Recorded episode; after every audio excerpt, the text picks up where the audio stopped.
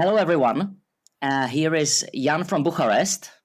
Here is Dan from Treboň. And we have also Dan from Tel Aviv. Hello, Dan. Good afternoon. Hello.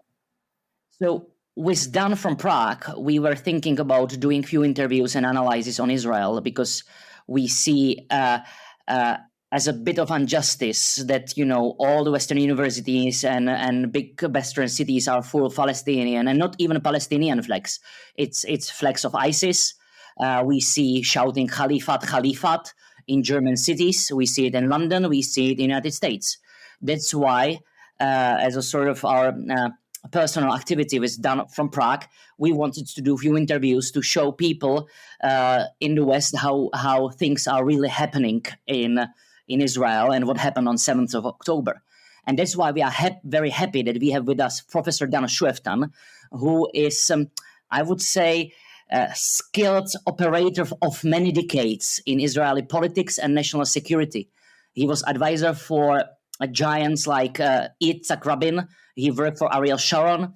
He uh, was teaching uh, uh Israeli uh, soldiers and uh, their officers, and now he is chairing at universities of Haifa and Tel Aviv uh, courses on national security. It's great having you, Dan. I'm delighted to be on. Uh, without hesitation, let me kick off first question ground offensive has just started. Uh, IDF uh, soldiers, uh, tanks, uh, APCs are already uh, surrounding Gaza City. Uh, what shall we expect, and for how long that this ground operation will, you know, go on?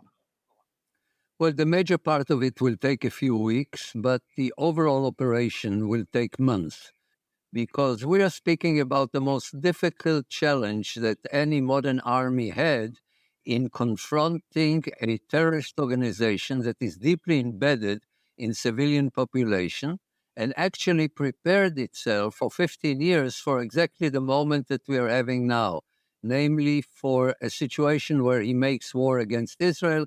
Israel will have to respond, and then they wanted to prepare Gaza as a death trap for Israel.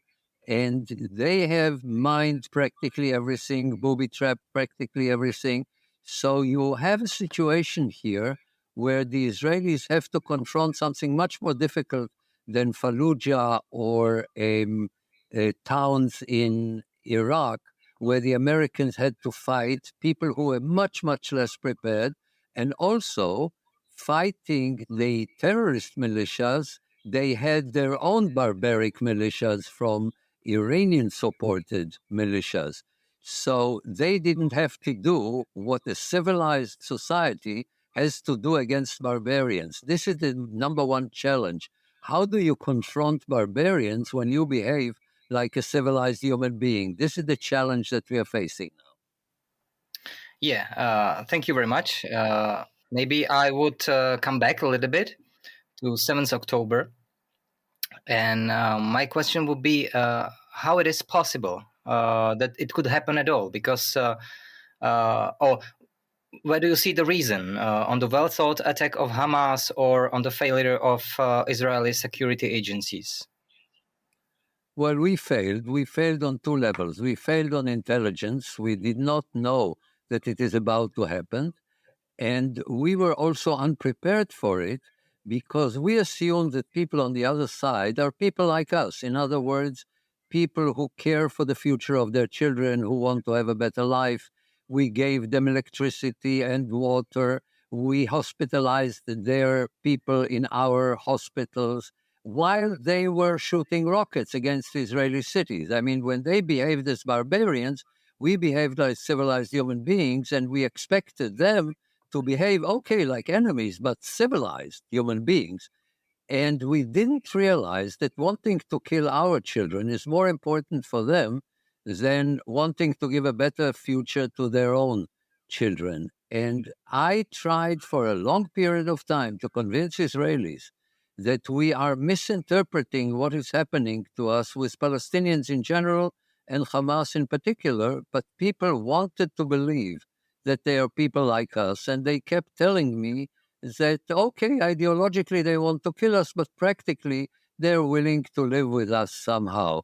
It turned out, unfortunately, that they were wrong, and this explains our intelligence failure and our operational failure.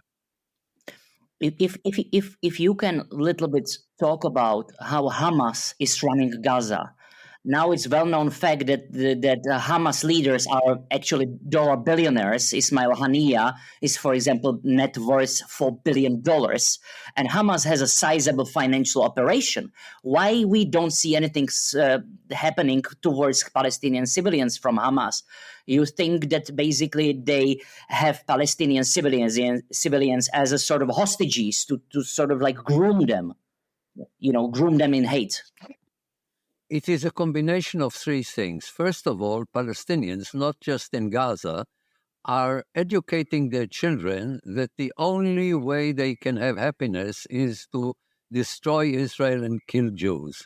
And this is true in the West Bank, this is true in Gaza, this is true even to some extent to Israeli Arabs, to Arab citizens of Israel. So education explains one thing. The other thing that explains it is the fact that they don't care about their people. In other words, if they kill our people, they're happy. And if we kill their people, they're also happy because it makes for pictures. Then, then stupid people in American universities and stupid people in Europe see Palestinian suffering and they say the Israelis are to blame for it. So it works for them, both if they kill us and if we kill them. So they want us to kill them, and therefore they put their missiles in hospitals and in schools and in mosques and so on, because this is their way of trying to destroy us. Uh, the third element is that they wanted us, if we come in, to come into a place where we cannot single out the Hamas people from the civilian population, so that being deterred from killing civilians, Hamas will survive.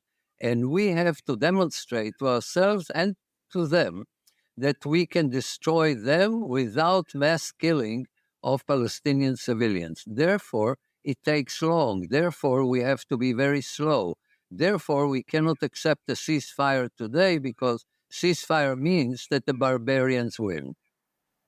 Okay, so uh, in consideration what uh, you just said, uh, what's your opinion on the uh, last uh, Biden's call to ceasefire, and uh, how do you how do you think it could be possible at all? I don't think that Biden tells us to have a ceasefire now. I think that what he's telling us is to have some humanitarian pauses which is also something that you have to do very, very carefully. Biden at the moment is withstanding the pressure inside America. He has his own progressives in the United States who are a combination of stupidity and uh, anti Israel attitudes. And these people want a ceasefire. And this is on the eve of elections in a year we have the elections and there is the fear that they will stay at home, that they will not support him. And then perhaps Trump or another Republican will take over. So he is withstanding at the moment very strong pressures. He is asking Israel to give humanitarian aid, which we do in the southern part of the Gaza Strip. He's asking us for some pauses, and there are pauses. We have allowed, for instance, today I think at the moment we are uh, along a certain line inside um, Gaza. We are allowing people to leave from the north to the south. At the moment, there is no American pressure on Israel to have a ceasefire. Again, ceasefire means Hamas wins.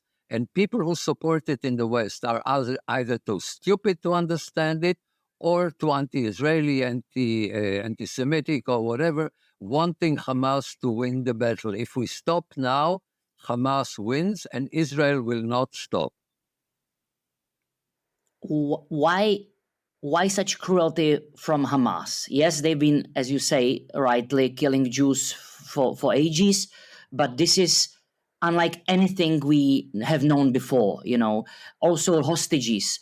Previously, one, two, three hostages. Now we have hundreds and more than thousand cruelly killed. Do you think that Hamas was surprised by their own success, and what was the reason for such cruelty? First of all, yes, Hamas was surprised by its own success. And the cruelty is because they are barbarians. Again, when you ask why be cruel, you assume that they are civilized people and they behave in a way that does not befit civilized people. They're not civilized people, they're barbarians. This is how they treat their women, their children, their people. This is the way a lot of the Middle East treat each other. Look at what is happening in Syria, in Iraq, in Yemen, in Algeria. It, wherever you look in the Middle East, you have cruelty, you have barbarism, you also have other Arabs.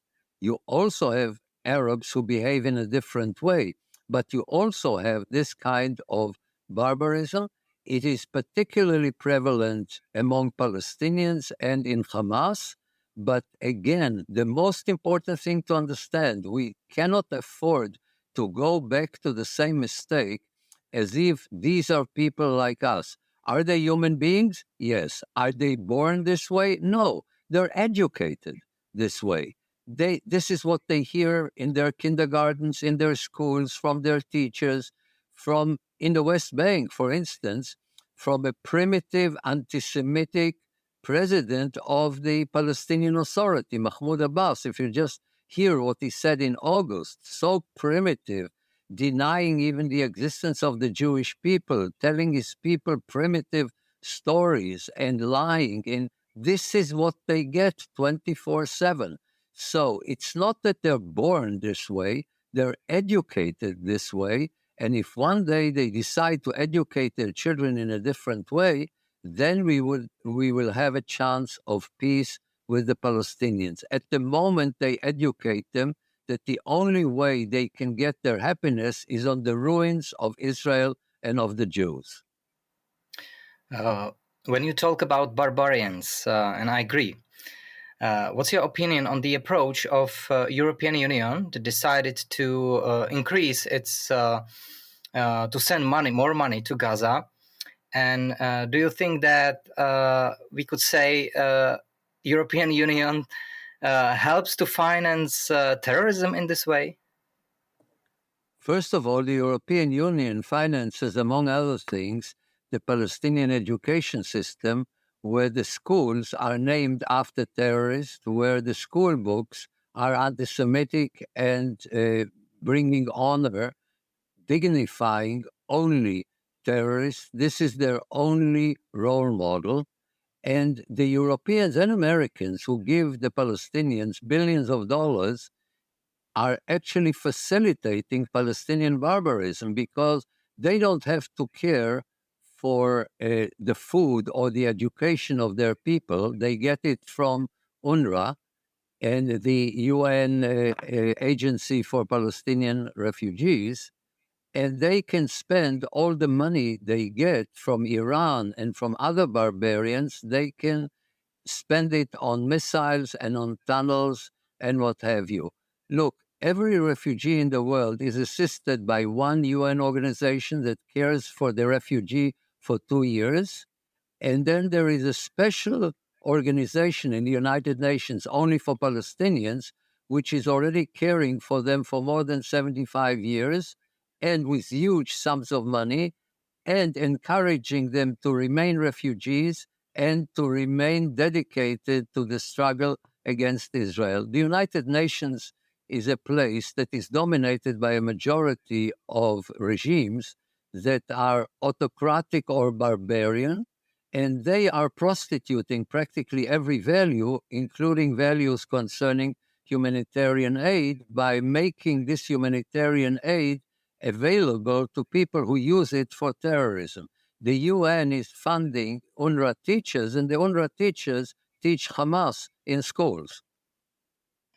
When we when we stay still in Europe, aren't you or are you surprised by the wave of anti-Israeli movement at the universities, at the streets? And I, I'm not only talking about immigrants uh, coming, for example, from Middle East to, to, to, to Western cities, but also I would say, uh, you know, people who are their families families living in Europe for generation or forever. Where does it coming from? First of all, unfortunately, anti-Semitism is prevalent in Europe. It used to be only the far right, the fascist right, and now it is also the deep left. And in addition to it, you have people who come from the Middle East, from Pakistan or from Afghanistan, and they come to Europe from countries that were completely ruined because they had a certain political culture. And instead of coming to Europe to have a good life so that they can enjoy a civilized political culture, they bring with them the political culture of the countries they came from. And the result is they treat women in a barbaric way, they behave in the streets in a barbaric way, they are violent, they don't work. I'm not saying all of them, but I'm saying a very, very large part of their community. And then they come out in the streets and behave like barbarians the way they have learned in their own countries. So if they would have come to Europe and they would have adopted European values and they would have been pluralistic, uh, live and let live society. No, they came, and a very large part of them brought with them the barbaric political culture that ruined their own countries. And unfortunately, Europe tolerates it. And when Europeans don't tolerate it, instead of taking a balanced view, some of them are going to the very extreme right, to fascism. So they undermine European societies on both sides. People have learned this. Look at Sweden and at Denmark that changed their immigration society. Look at a very interesting and important article that the Bild published only a few weeks ago, trying to set the kind of parameters that allow people in Europe to come if they behave in a civilized way, if they abandon the uncivilized political culture they were educated with.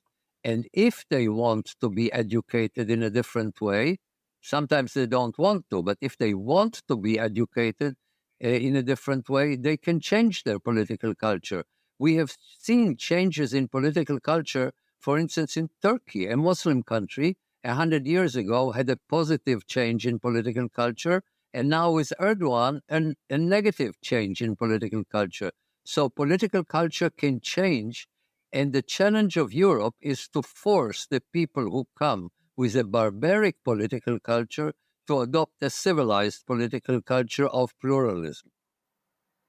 Uh, on the other hand, uh, we could see in the last several days uh, Iranian immigrants, immigrants, pardon, to walk into streets uh, with Israeli people in abroad uh, and express support to Israel. Uh, are you surprised by it, or uh, we could expect anything like that?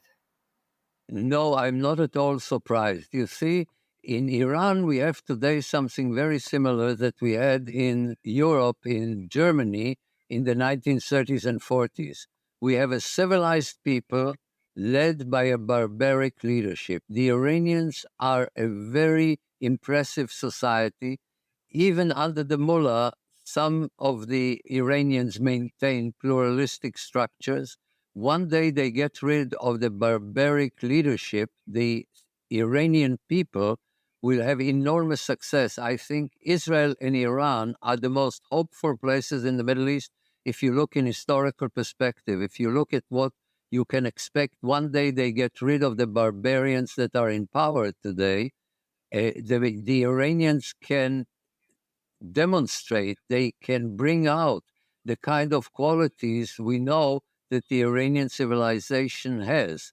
So when people leave Iran because they don't want to live under the mullahs, and they come to Europe because they want to have the values that they share with Europe, they don't bring the the um, uh, values of the mullahs to Europe. They bring the basic Iranian values that they were educated on to Europe. That's a different thing, and I'm not surprised when they support Israel.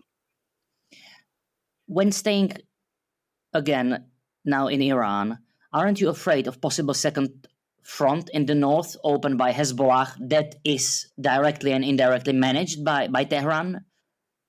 I think it would be a major uh, mistake for Israel to generate such a war, and Israel is not trying to generate it. It is trying to contain what is happening in the north. One day we will have to do something about the barbarians of Hezbollah, but uh, at the moment we want to focus on what is happening in Gaza, and there is three good reasons why we may have a good chance of doing it. The first is the destruction of Gaza. If we continue to bring about destruction in Gaza for the Hamas leadership and for its supporters and for its infrastructure, people in Beirut will understand that, that if they start it in the north, Beirut will look like Gaza. The only way with barbarians is to frighten them. You can't argue with them, you can't reason with them. You only have to tell them if you will do it, the consequences will be such that you cannot afford.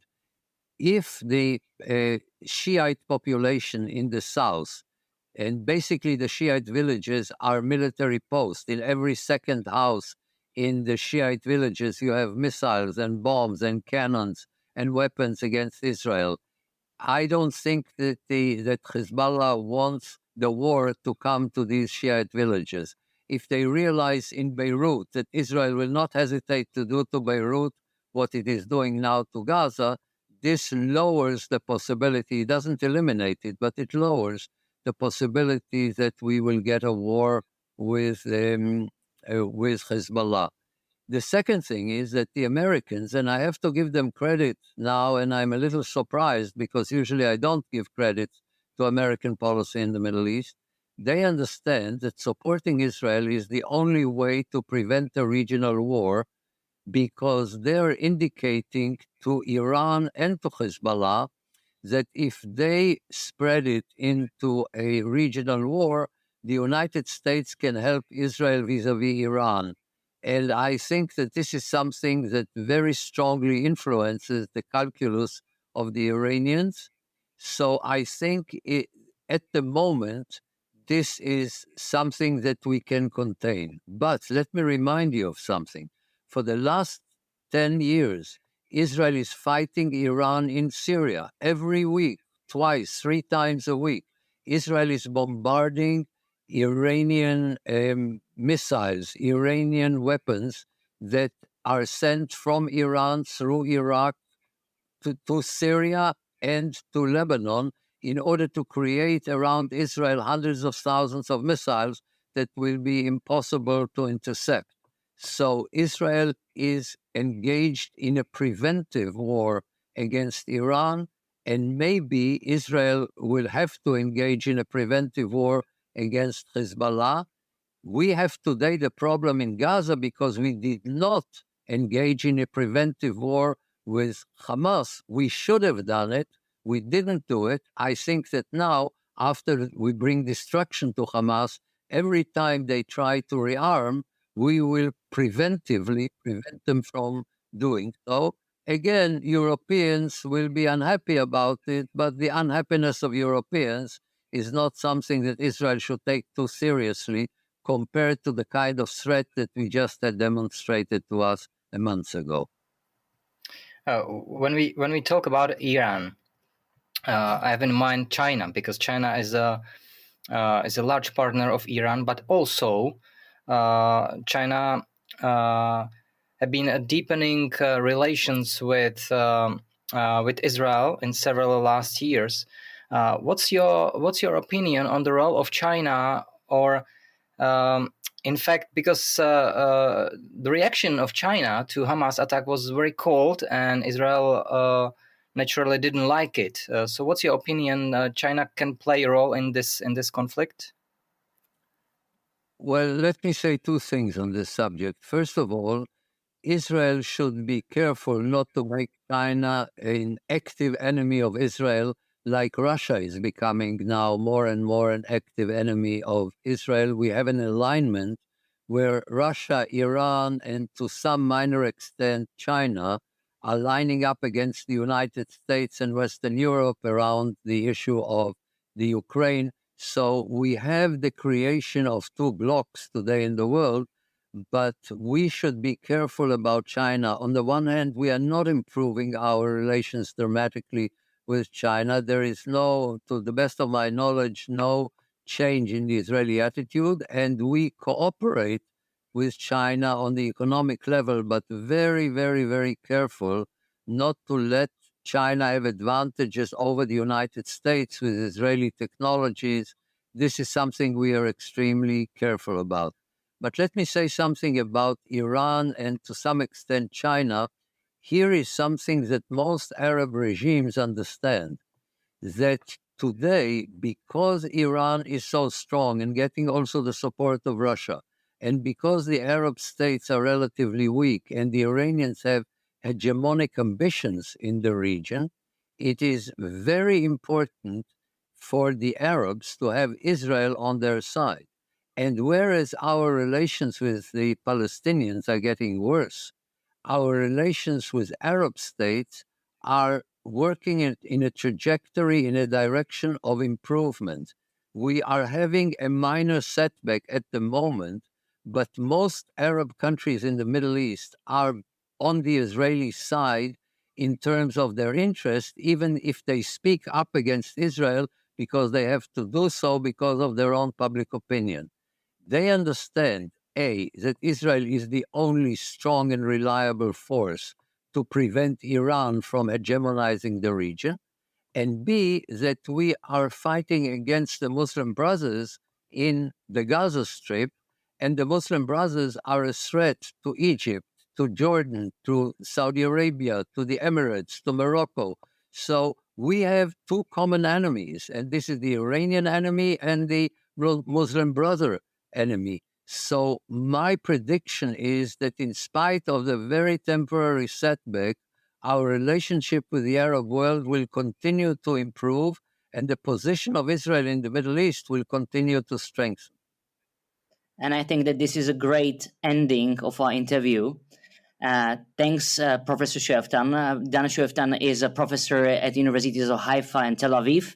Thanks for being with us and connecting from Tel Aviv to Europe. Thank you. Okay, thank you very much. It was a great pleasure.